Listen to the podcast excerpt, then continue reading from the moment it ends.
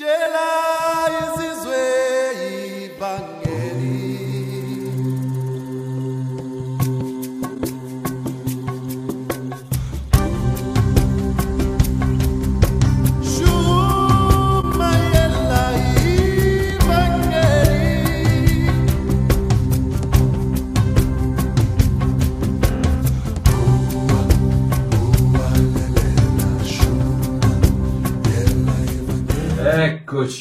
Eccoci, grazie, pace, buonasera a tutti miei amici carissimi.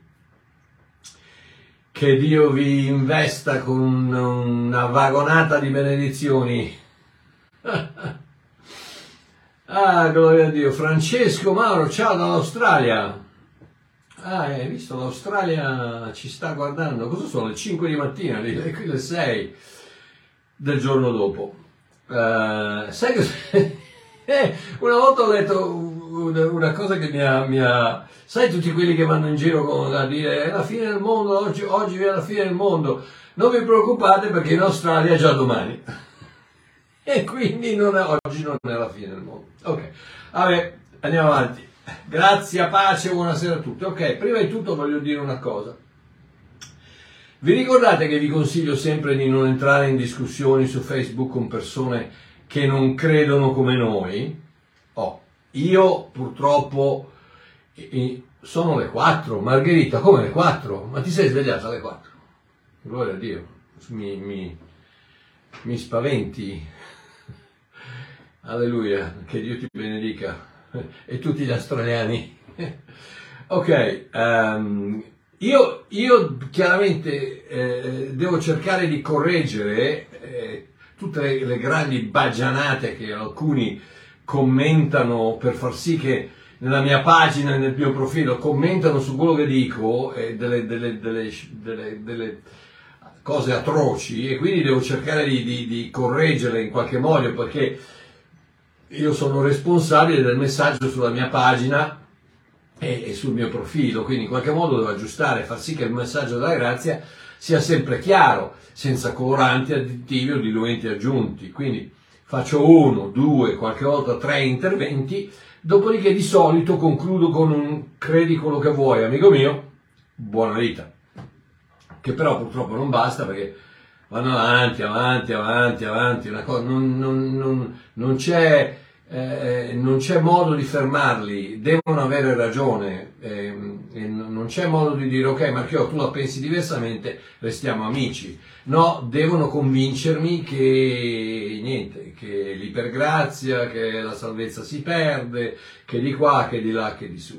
Eh, vabbè. Come se Gesù avesse detto vi lascio un comandamento che abbiate sempre ragione. Mi raccomando, vi comando di aver sempre ragione. Eh no.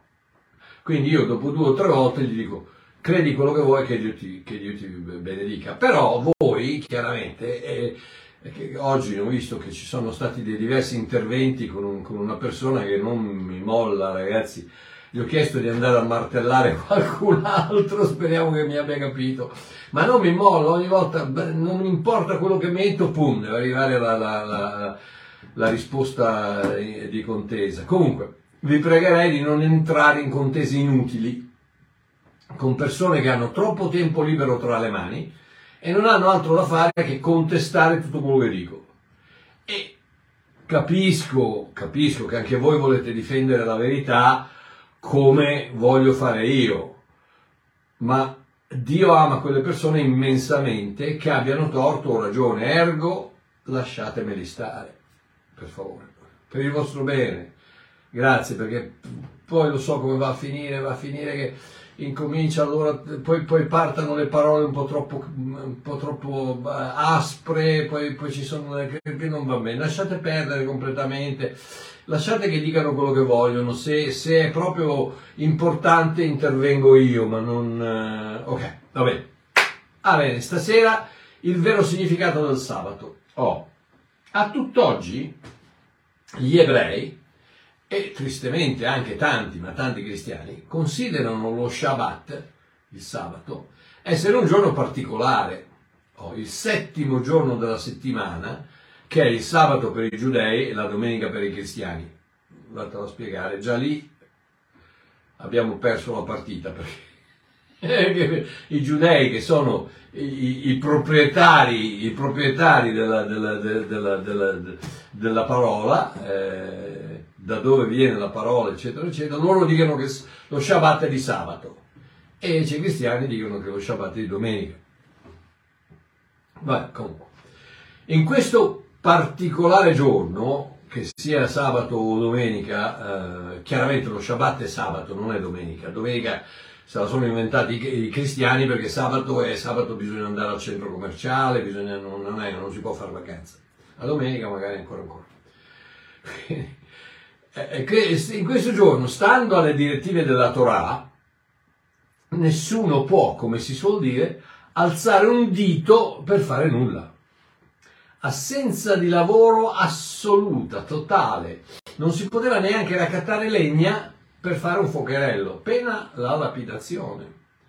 Numeri 15, 36 uno è stato trovato uno che raccattava di, della legna per fare un fuocherello e l'hanno lapidato. Voi ragazzi, la, lapida, a pietrate, l'hanno lapidato a pietrate, non, non, è, non gli hanno cantato la, la nina nanna, no, lo hanno fatto fuori. E questa è la legge, questa è la legge che tanti cristiani vogliono, no perché noi dobbiamo, eh, se, no, se no vuol dire che il peccato... Ok. Originalmente non era neanche permesso di cucinare, durante il sabato. Ed ecco il motivo delle due porzioni di manna il giovedì.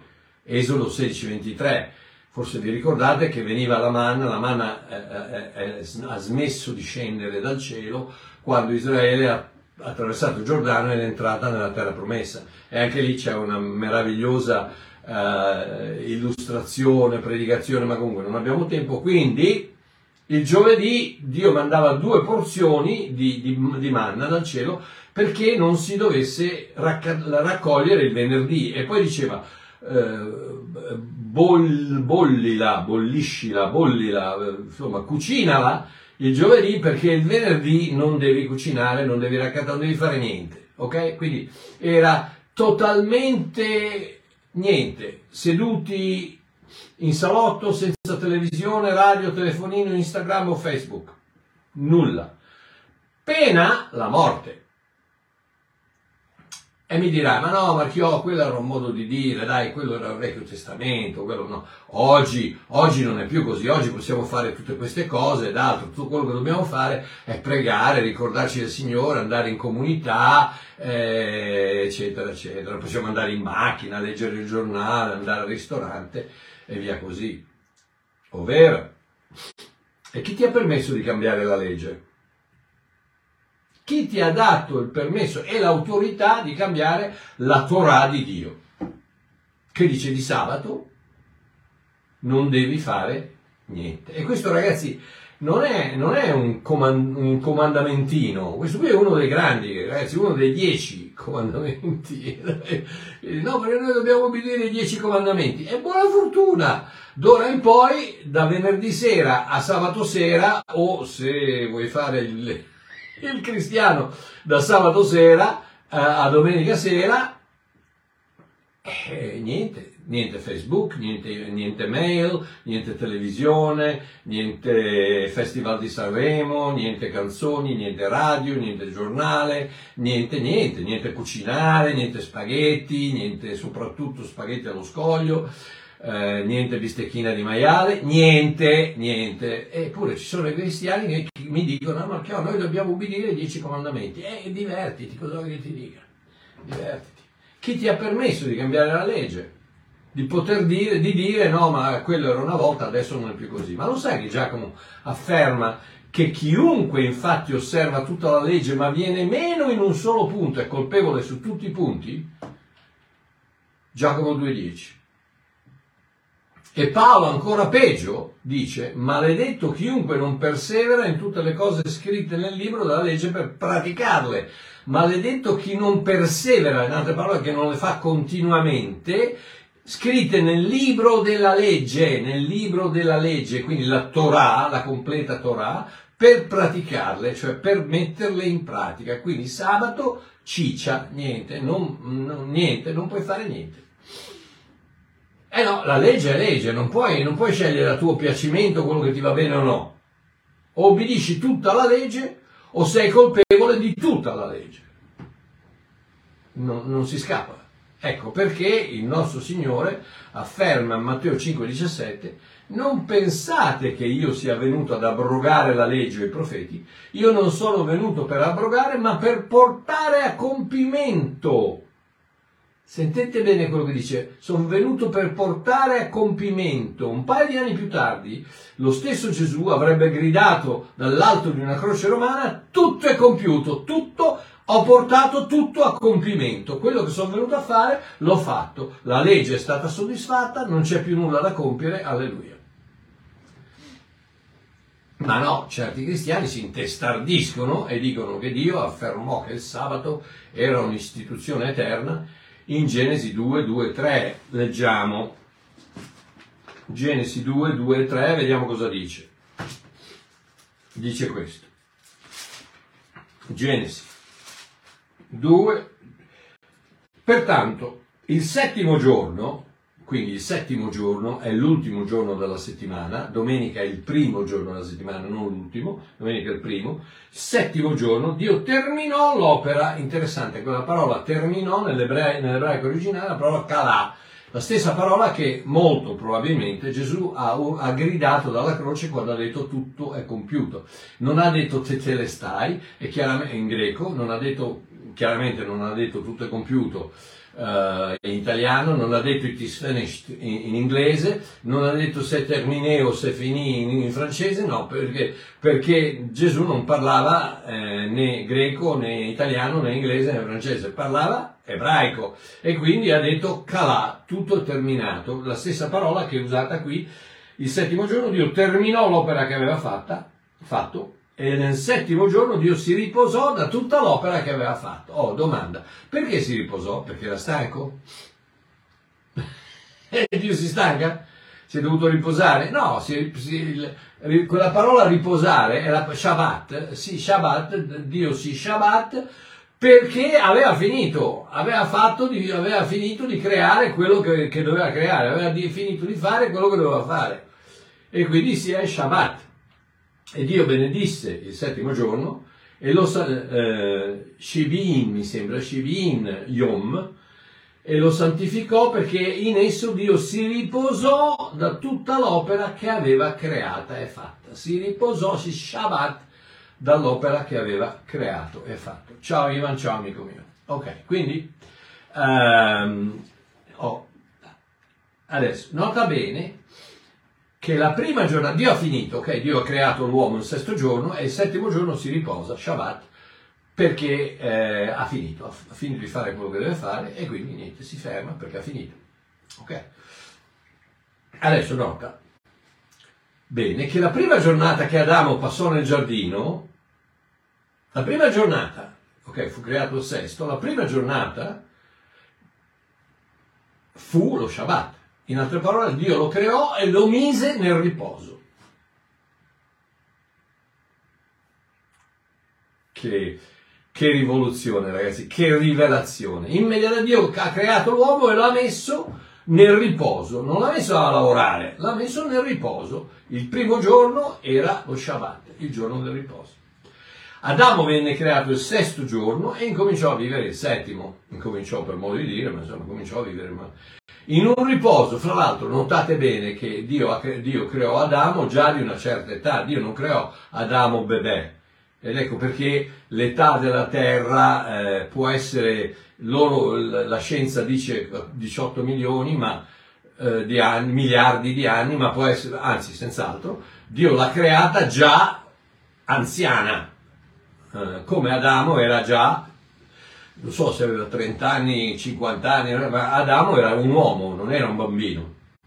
Quindi ha creato Adamo già di una certa età. Quindi, oh, quando venne creato il sesto giorno e incominciò, in virgolette, a vivere il settimo in un riposo che avrebbe potuto durare per tutta l'eternità se Adamo soltanto non avesse scelto di non fidarsi di quanto Dio gli, avesse, gli aveva detto. Sarebbe, quel riposo sarebbe durato per tutta l'eternità. Che bello ragazzi, eh? Se- eh, eh, Dio crea l'uomo e lo mette nel riposo, non, nella non a lavorare, ma lo mette nel riposo, ok?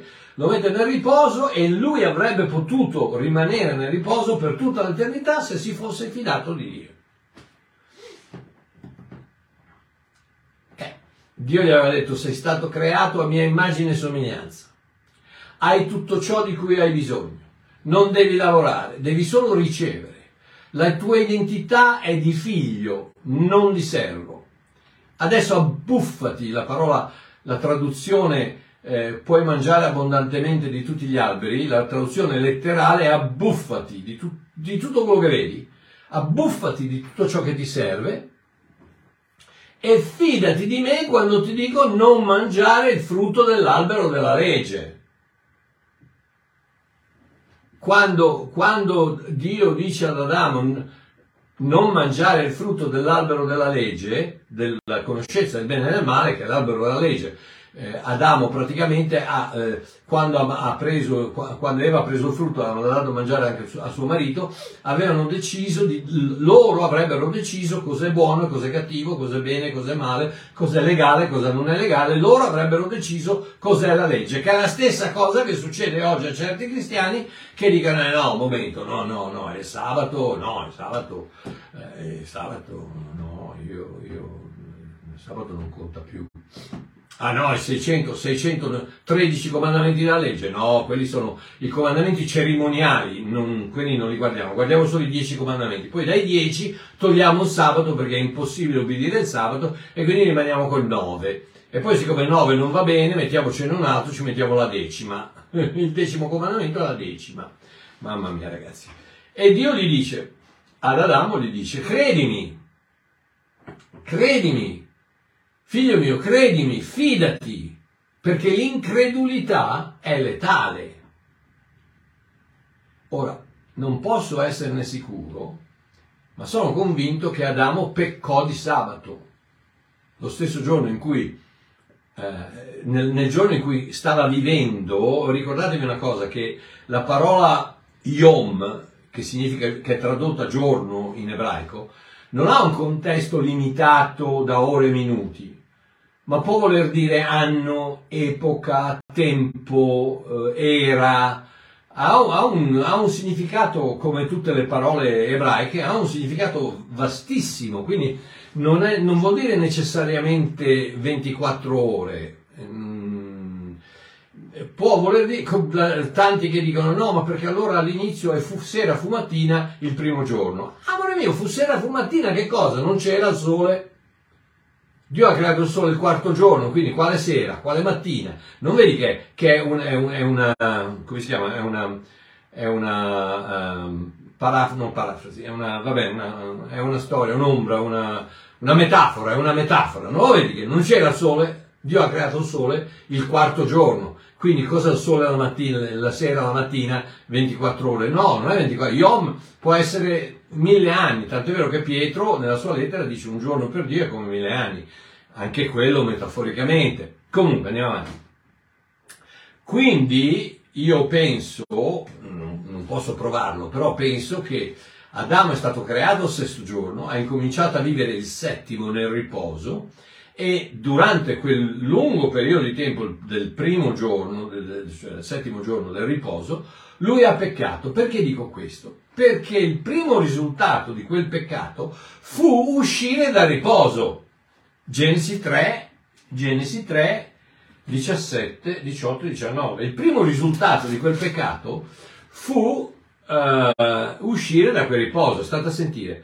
Poi disse ad Adamo, poiché hai dato ascolto alla voce di tua moglie e hai mangiato dall'albero circa il quale io ti avevo comandato dicendo non ne mangiare, il suolo sarà maledetto. Ricordati, non, non, non disse tu sarai maledetto, perché Dio lo aveva già benedetto e chi Dio benedice nessuno può maledire. Non importa quello che fai, Adamo era benedetto e rimase benedetto. Il suolo fu maledetto. Le, le- le conseguenze di quello che aveva fatto Adamo gli cascarono sulla testa come una mannaia, ma benedetto sei e benedetto resti. Oh, quindi, il suolo sarà maledetto per causa tua, ne mangerai il frutto con fatica tutti i giorni della tua vita. Esso ti produrrà spine e triboli e tu mangerai l'erba dei campi. Mangerai il pane col sudore del tuo volto finché tu ritorni alla terra perché da essa fossi tratto, perché tu sei polvere e in polvere ritornerai. Quindi mangerai con il sudore, con il sudore del tuo volto. Ok? Ecco perché dico che Adamo peccò durante il settimo giorno, il giorno dello Shabbat, perché il risultato di quel peccato fu che uscì dal riposo e tutto a un tratto incominciò a, a e, e, i giorni cominciarono a, a, a, scattare, il tempo cominciò a partire eh, e lui uscì dal riposo ed entrò in, quel, in quella giornata dove dice eh, comincerai a dover, a dover eh, produrre attraverso il sudore della tua fronte. Questo è un'altra immagine della religione. La religione che devi produrre con il sudore con le tue opere. Ok? Quindi, d'ora in poi, Dio dice ad Adamo, se vuoi qualcosa, dovrai sudare per averla.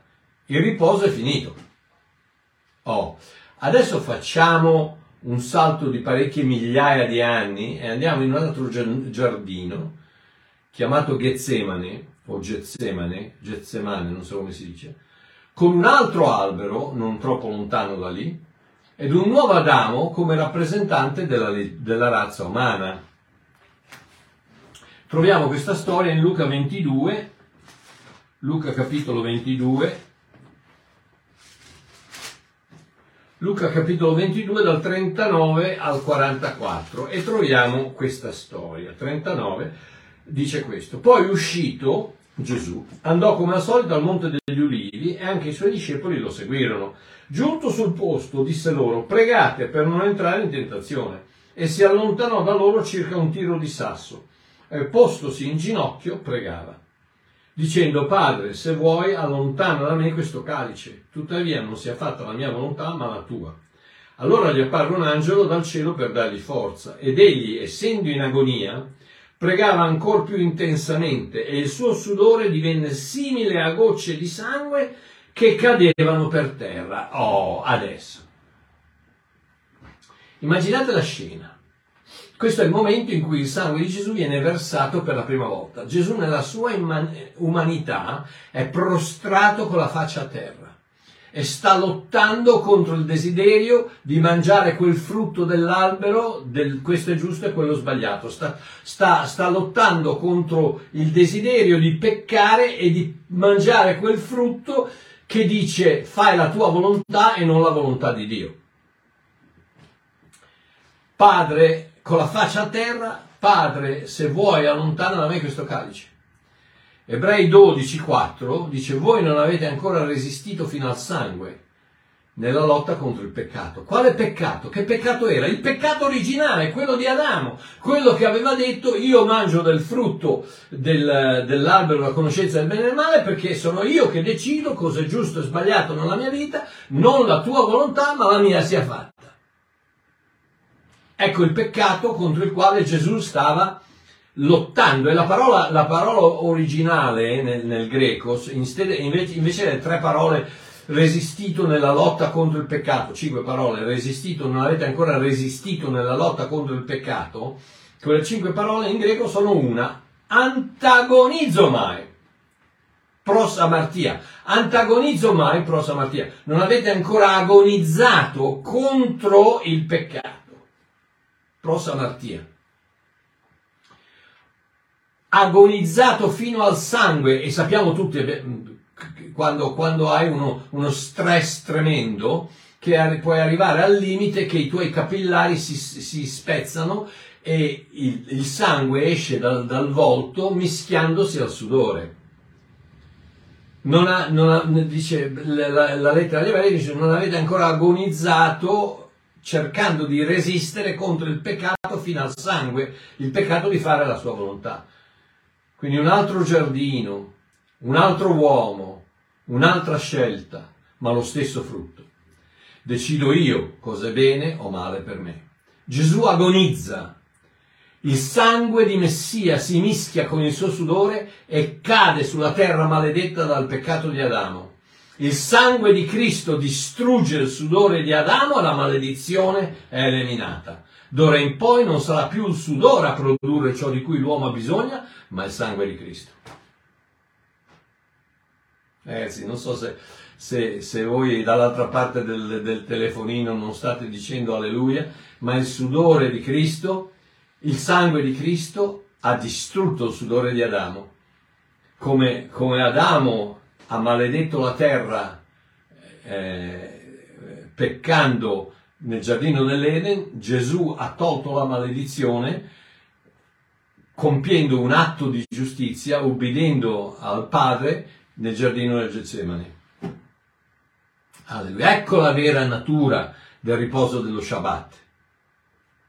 Ora vediamo dove la parola riposo appare più volte che in qualsiasi altra parte della Bibbia. In Ebrei capitolo 4. Adesso tutti che dicono alleluia, bravi, eh? grazie. Alleluia, è vero, alleluia, alleluia.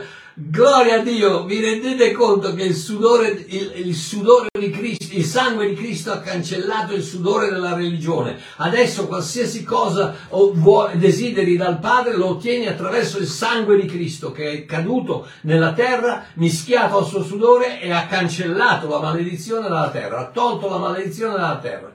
Gloria a Dio, gloria a Dio, ha tolto la maledizione al mondo. Ok, ora vediamo questa parola riposo. L'autore eh, la troviamo più, più volte che in qualsiasi altra parte della Bibbia in Ebrei capitolo 4. L'autore di questa lettera, io credo fosse Paolo, ma potrebbe anche essere stato Apollo, non importa, io credo che sia Paolo. Comunque, l'autore scriveva a degli ebrei, ok, da lì il nome della lettera, rullo di tamburi, brr, ebrei, agli ebrei, scritta agli ebrei a degli ebrei che stavano ancora tentennando tra il Vecchio Testamento e il Nuovo Testamento e pensavano di trovare le loro risposte negli otri pieni di, di vino vecchio. E non essendo ancora certi che Gesù era il Messia che doveva venire, si rifiutavano di bere quello nuovo.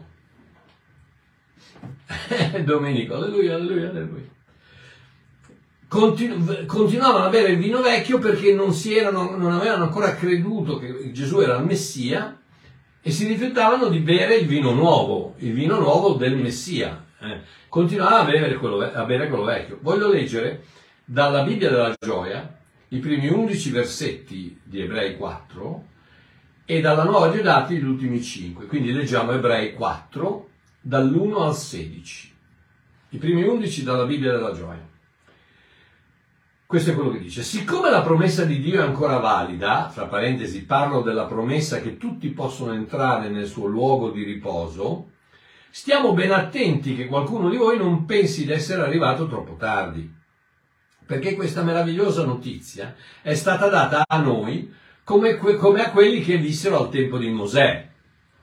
A loro però non giovò perché dopo averla udita, udita non vi prestarono fede. Qual era? Qual era la promessa la promessa fatta a Israele, la terra promessa, che Dio gli aveva, vi ricordate le 12 spie, 10, 10, 2 tornano indietro, dice sì, ci crediamo, sono le uniche due che sono riuscite a passare attraverso il Giordano dall'altra parte del gruppo iniziale, le altre 10 no, ci sono i giganti, no, non crediamo, non crediamo, non crediamo, noi decidiamo cosa è buono per noi, non la, no, la sua volontà, ma la nostra sia fatta.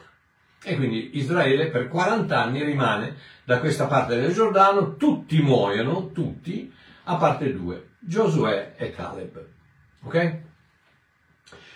La Bibbia della gioia continua, versetto 2, perché questa meravigliosa notizia è stata data a noi come a quelli che vissero al tempo di Mosè. A loro però non giovò, perché dopo averla udita non vi prestarono fede. Noi invece, che abbiamo creduto in Dio, questo appunto è lo scrittore della lettera agli ebrei che parla ai suoi fratelli che ancora stanno tentennando. In questo gruppo a cui la lettera è indirizzata ci sono credenti, ci sono non credenti, ci sono tentennanti, è una lettera anche evangelica, non sono tutti salvati. Tutti gli ebrei a cui sta parlando non sono tutti salvati. Questo è un altro motivo di confusione che il religionismo porta. La lettera agli ebrei non sono tutti salvati, la lettera ai Galati non sono tutti salvati, la lettera ai Corinzi non sono tutti salvati. Sì, è la Chiesa, ma c'è anche un messaggio evangelistico che Paolo o in questo caso ehm, l'autore della lettera agli ebrei rivolge a questo gruppo. Dice noi invece che abbiamo creduto in Dio, possiamo, noi che abbiamo creduto, possiamo entrare nel luogo del suo riposo. Quel riposo, a proposito del quale Dio disse, quando mi sono ammirato, ho giurato che quelli non cre- che, non credono in me non vi entreranno mai. Quelli che non credono in me non entreranno mai nel mio riposo. Perché? Perché non ci puoi entrare, perché c'è sempre qualcosa da fare, perché la legge ti dice che c'è sempre qualcosa da fare. Tu vai a chiedere a un cattolico se è sicuro di andare in paradiso. Tu vai a chiedere alla maggior parte degli evangelici se sono certi di andare in paradiso. Tu vai a chiedere ai... ehm, che era l'opposto della, di Ar- Armen- Armenio, cioè, vabbè, non importa. Eh, nessuno, ma, ma non ce n'è, la- sono pochissimi quelli che ti dicono, ma, ma senz'altro che vado in paradiso. Ho creduto, ho creduto in Gesù Cristo e chiunque crede, invoca il nome del Signore sarà salvato, quindi sono salvato, quindi io vado in cielo. Eh, ma non vedi come ti comporti, ma non ha niente a che vedere con il modo in cui mi comporto. Io sono un figlio di Dio, i figli di Dio, quando escono da questa terra, vanno in- a casa di papà. Non è difficile. Ok, eh, quindi così parlò il Signore, benché avesse già preparato tutto e fosse in loro attesa fin dalla creazione del mondo. E qui appunto entra questo, questo riposo dello Shabbat. Sappiamo che Dio è pronto e aspetta, perché in un punto della scrittura, a proposito del settimo giorno, ci dice il settimo giorno della creazione, dopo aver finito tutte le sue opere, Dio si riposò. E adesso sta entrando questo concetto dello Shabbat, del settimo giorno del riposo. Nonostante ciò, Dio ha detto, non entreranno mai nel luogo del mio riposo. Chi? Quelli che si sono rifiutati, le dieci spie che sono tornate, hanno detto no, non, non possiamo andare perché non crediamo a quello che ha detto Dio, che la terra promessa è nostra. Ci sono i giganti, quindi non ci andiamo. Non la, non la sua volontà, ma la nostra sia fatta. E quindi non entreranno mai nel luogo del mio riposo. È chiaro, finché non ti rendi conto che quello che dice Gesù, che nessuno potrà mai strapparti dalla mia mano, nessuno potrà mai toglierti dalla mano del Padre, quindi le due mani, Padre e Figlio, che ti contengono, nessuno potrà mai allontanarti dall'amore di Dio che è in Cristo Gesù, nessuno potrà, niente potrà mai separarti, non ti abbandonerò mai, non ti lascerò mai. Se ti rifiuti di crederci, non potrai mai entrare nel riposo perché c'avrai sempre la spada di Damocle del religionismo che ti dice eh, sarà meglio che ti comporti bene. Perché se pecchi troppo, eh, se pecchi volontariamente, eh, eh, e se poi pe- fai un peccatone di quelli, di quelli grossi, eh, allora suicidio, eh no, eh, subito all'inferno. È vero o no? Non potrai mai avere questa certezza di entrare nel riposo se non credi alla grazia di Dio. La promessa di Dio però rimane ed è riservata ad alcuni e siccome quelli ai quali per primi fu annunciata la buona notizia non vi entrarono perché avevano disubbidito, questi sono quelli appunto che hanno seguito le dieci spie che, che non, non- non- hanno, hanno portato eh, indietro la paura e l'ansietà eccetera eccetera, ecco che Dio fissa un nuovo giorno per entrarvi e quel nuovo giorno è oggi. Quindi loro non ci sono entrati fisicamente, ma tu ci puoi entrare spiritualmente. Come abbiamo già detto, lo annunciò con queste parole per mezzo del re Davide, molti anni dopo il primo fallimento dell'uomo, il peccato di Adamo. Oggi, se udite la sua voce, non siate duri di cuore, non indurite il vostro cuore. Questa è una cosa meravigliosa che è un'altra rivelazione che, che ve la metto lì velocemente. Questa lettera è, è- è indirizzata agli ebrei, ok? Ebrei che stanno tentennando. Vi ricordate in Ebrei 6 cosa dice in Ebrei 10? Chi pecca volontariamente dopo aver ricevuto la, la- la- la rivelazione della luce, eccetera, eccetera, eccetera, eccetera. Perché? Perché se udite la sua voce, se, udite, se, udite la- se non la udite non ci sono problemi, non potete peccare, perché non potete eh, commettere un qualcosa che, che non avete una- una- un filo a piombo per poter giudicare se è buono o, o sbagliato. Ma se udite la sua voce, non siate duri di cuore, accettatela, seguite quello che dice, perché adesso l'avete udita e quindi siete responsabili di quello che avete udito. Gesù ha detto, se non avessero saputo la verità, non sarebbero responsabili del loro peccato, ma siccome gliel'ho detta, adesso sono responsabili. Ricordati che Dio non ti, non ti, non ti condanna mai per la, per la tenebra che hai, ti condanna per la luce che ti rifiuti di accettare. Ok. Versetto 8. Questo nuovo luogo di riposo di cui Dio parla non è la terra di Israele in cui Giosuè condusse gli ebrei. In tal caso, se, se, quello fosse il luogo di riposo, Dio non avrebbe più parlato di un altro giorno per entrarvi. È dunque un altro riposo, quello riservato al popolo di Dio. Un riposo simile a quello del settimo giorno, simile a quello dello Shabbat.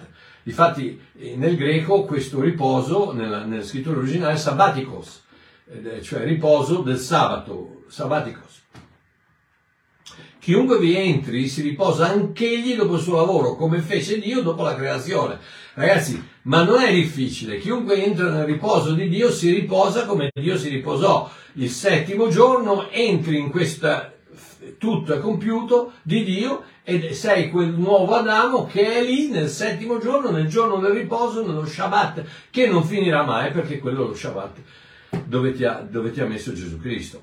Facciamo dunque del nostro meglio per entrare anche noi in quel luogo di riposo, badando a non disubbidire a Dio come fecero gli israeliti che non riuscirono a entrarvi. Qui la traduzione è un po' è un po' così così perché la parola disubbidienza, adesso la vedremo più avanti, eh, non dovrebbe essere nella, nella, Bibbia, ad esempio inglese, è tradotta come incredulità, unbelief, incredulità, non disubbidienza.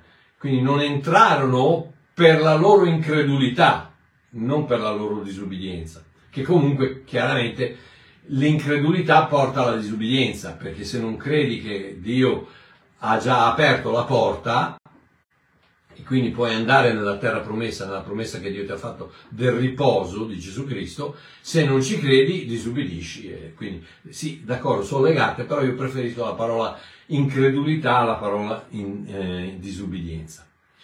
Oh, adesso dalla nuova Diodati, versetto 12. La parola di Dio infatti è vivente ed efficace più affilata di qualunque spada a due tagli che penetra fino alla divisione dell'anima e dello spirito, delle giunture e delle midole ed è in grado di giudicare i pensieri e le intenzioni del cuore.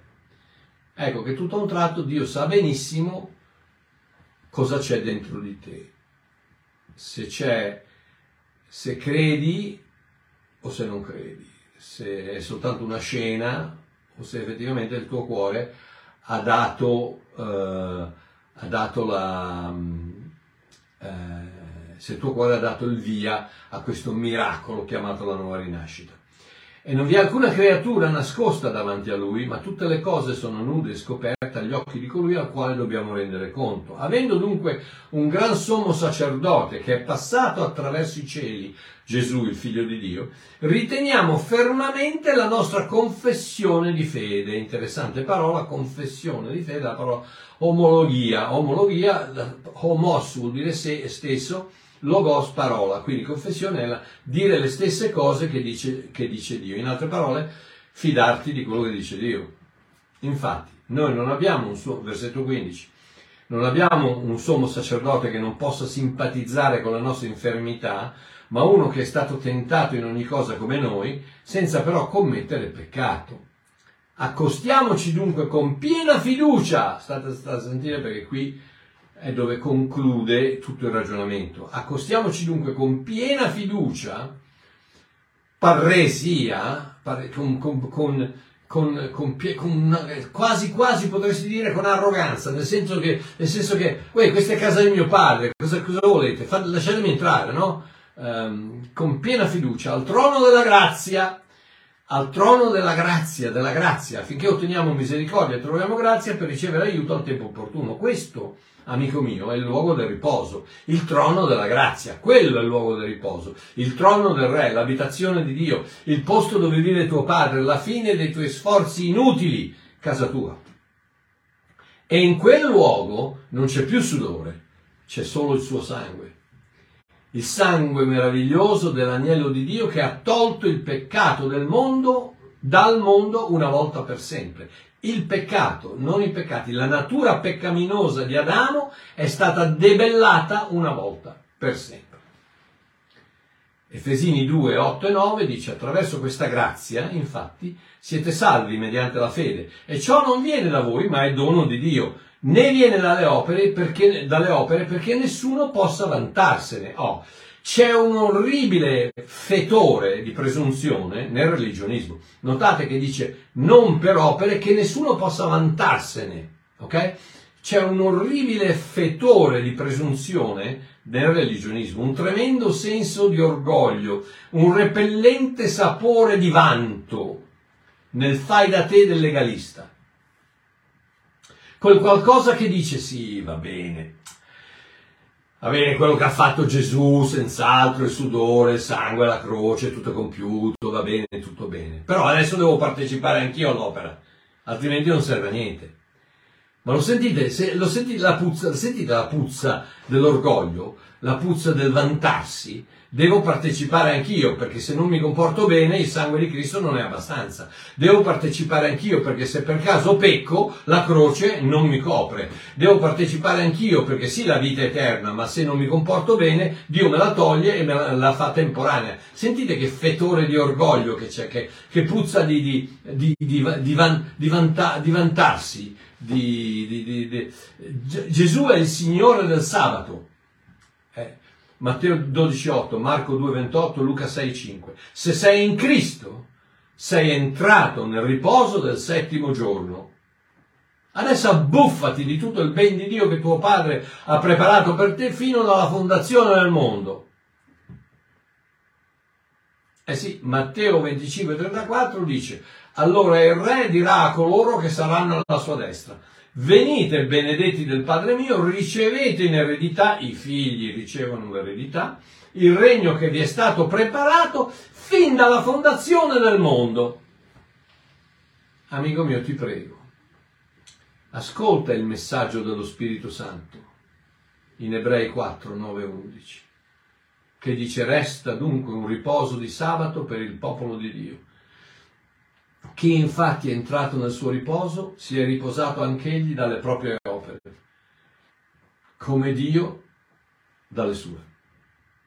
Diamoci da fare dunque per entrare in quel riposo, affinché nessuno cada seguendo, seguendo lo stesso esempio di disubbidienza, e qui è la parola che invece dovrebbe essere tradotta incredulità, apaiteia, apaiteia che dovrebbe meglio, è meglio tradotta con incredulità. Oh, credi, amico mio, credi, amico mio, credi che quando Gesù ha gridato tutto è compiuto, voleva dire proprio quello, tutto è compiuto, sono venuto per compiere la legge, tutto è compiuto. Vedrai com'è meraviglioso il riposo del sabato di Cristo. Dai, fai questa omologia, fai questa confessione con me. Ammettilo con Dio con te stesso. Di questo, Signore, ci credo. Credo che hai compiuto tutto e che posso riposarmi in te. Adesso tira un bel sospiro di sollievo e goditi la, dia, la vita che Dio ti ha regalato. Punto e basta. Amen. Che Dio vi benedica, un bacione, ci sentiamo domenica. Ciao a tutti.